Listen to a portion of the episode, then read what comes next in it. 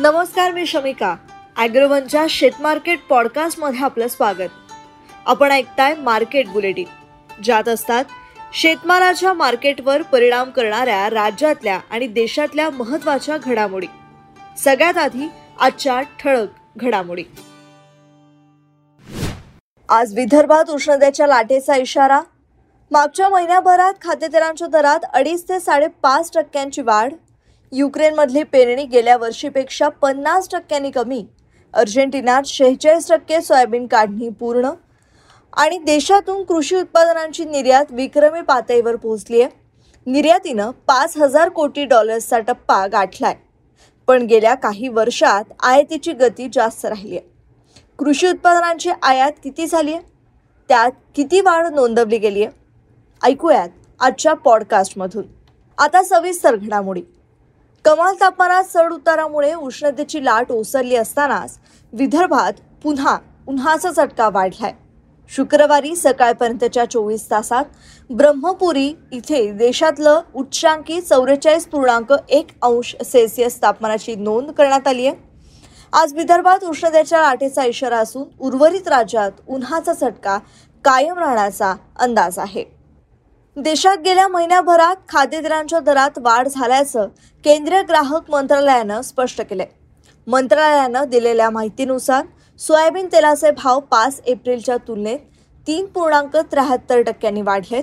सूर्यफूल तेलांच्या दरातही चार टक्क्यांची वाढ झाली आहे तर पाम तेलाचे दर साडेपाच टक्क्यांनी आणि शेंगदाणा तेलाचे दर अडीच टक्क्यांनी वाढलेत.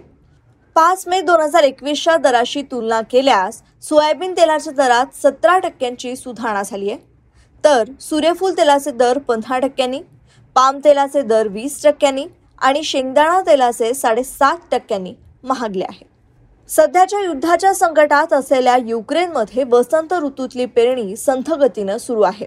इथे पाच मे पर्यंत फक्त एकाहत्तर लाख हेक्टरवर पेरणी झाली होती. हा पेरा अंदाजापेक्षा पन्नास टक्क्यांनी कमी आहे.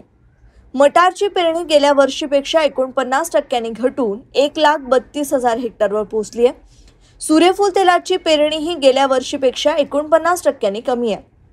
आत्तापर्यंत चोवीस लाख हेक्टरवर सूर्यफूलचं पीक होतं.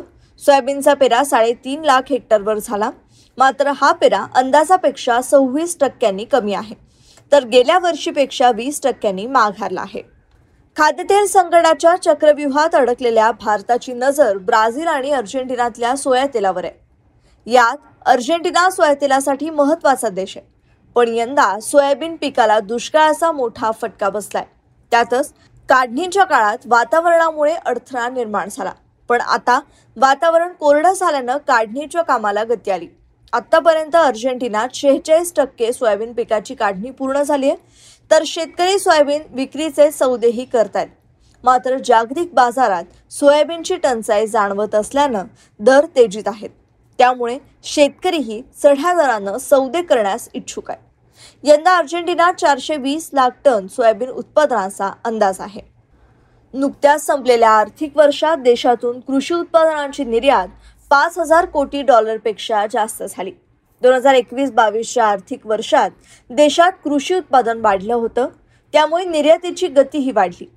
कृषी उत्पादनांची आयात तीन हजार दोनशे चाळीस कोटी डॉलर्सची झाली आहे. तर निर्यातीनं पाच हजार तीस कोटी डॉलर्सचा टप्पा गाठलाय. कृषी उत्पादनांची निर्यात आणि आयात दोन्ही विक्रमी पातळीवर पोहोचले. भारतातून तांदूळ मसाले एरंडी तेल आणि गवार गमची मोठ्या प्रमाणात निर्यात होते. तर गहू साखर मका आणि कापसाची निर्यात केली जाते. याआधी दोन हजार चौदामध्ये चार हजार तीनशे तीस कोटी डॉलरची निर्यात झाली होती तर आयात एक हजार पाचशे पन्नास कोटींवर होती. दोन्ही वर्षांचा विचार केला तर दोन हजार चौदाच्या तुलनेत निर्यात फक्त सातशे कोटी डॉलरनं वाढली. मात्र आयात एक हजार सहाशे नव्वद कोटींनी वाढली. म्हणजेच निर्यातीपेक्षा आयातीचा वेग जास्त आहे. दोन हजार चौदा नंतर कृषी उत्पादनांच्या निर्यातीत घट आणि आयात वाढीचा ट्रेंड होता. दोन हजार चौदामध्ये निर्यात सरप्लस दोन हजार सातशे सत्तर कोटींची होता. तर दोन हजार सोळा सतरामध्ये आठशे दहा कोटी डॉलरवर आला. मागच्या वर्षांपासून भारतातून कृषी उत्पादनांची निर्यात वाढली. कोरोनानंतर तांदूळ साखर मसाले पदार्थ या मानांना जास्त मागणी होती. यंदाही देशातून या शेतमालांसह गव्हाची मोठ्या प्रमाणात निर्यात होतीये. मात्र निर्यातीची गती काहीशी कमी राहण्याची शक्यता आहे. आज इथेच थांबूत ॲग्रोवनच्या शेतमार्केट पॉडकास्टमध्ये उद्या पुन्हा भेटूयात. शेतीबद्दलच्या सगळ्या अपडेट्ससाठी ॲग्रोवनच्या यूट्यूब फेसबुक आणि इंस्टाग्राम पेजला फॉलो करा.